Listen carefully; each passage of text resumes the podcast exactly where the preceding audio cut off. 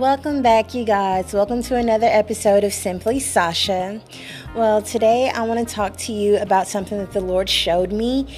Um, I woke up one morning and God said, What's the parable of the three kings? And I'm like, What three kings? You know, and so I did my research, and the Bible mentions, you know, that there were three wise men, and the wise men, you guys, were considered kings, um, but they were basically astrologists who followed the star um, uh, so that they would be, so that they could um, come and worship the newborn king. And so when they saw the Star of David in the sky, they went from their country town or whatever and went to um, worship the newborn king. Um, now, each of them brought gifts. Um, three of them, it was um, one brought, you know, frankincense, the other brought myrrh, and the other brought, um, okay, frankincense, myrrh, and I'm not sure. Oh, yeah, and some type of oil, I believe. Frankincense and myrrh. Okay, and now, and gold. Okay, now each of the gifts signified a different attribute of Jesus. The gold represented his kinsmanship, the frankincense represented his priestlyhood, and the myrrh represented his anointing oil for burials. And so that was the different the three different attributes of Jesus. And um, and so they brought the gifts and went to worship the newborn king. And um, it, I actually studied a little deeper, and I, I um, was I read where it said that one of the three wise men was actually black, and his name started with a B. I'm not really sure how to pronounce it.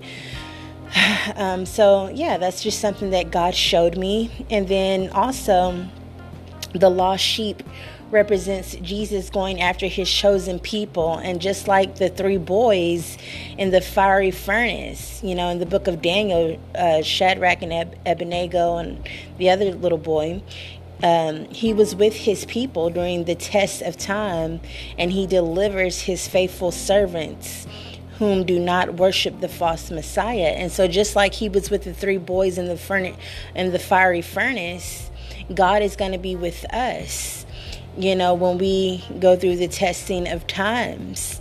Um, he's going to be with us to deliver us from, you know, tribulation. Um, so long as we don't worship the false Messiah.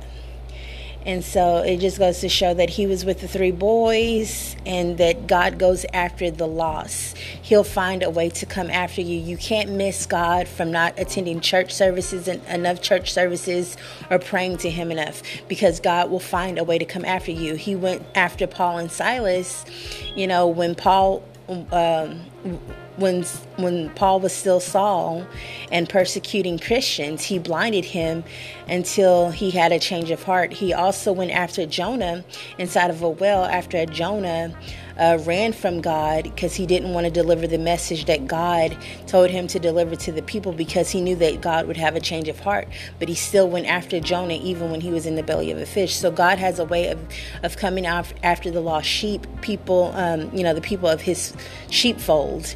And he knows how to deliver, the, uh, um, how to get our attention. And then also, uh, something that I realized was that, you know, um, on the last day of judgment, he's going to separate the sheep from the goat.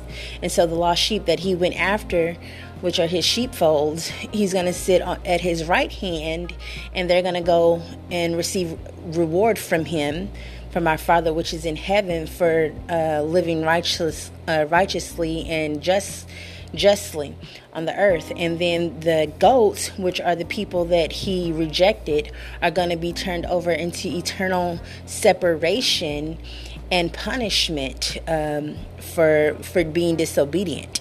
And so that's just something you want to keep in mind is you know how God goes after his people and that that none none are lost. You know, the ones that belong to him, he will go after and then the parable of the three kings, which signified the attributes of Jesus. You know, um, depending on the gifts that they brought him, which was his kinsmanship, his priestlyhood, and anointing oil for burials, uh, which signified the uh, the person of Jesus. Okay, well that's all I have for you guys today, and I just wanted to uh, let you know what I was studying about, and it's you know the parable of the three kings. All right, well you guys have. Um, a great rest of your evening. Stay blessed and stay beautiful. Until next time, bye, guys.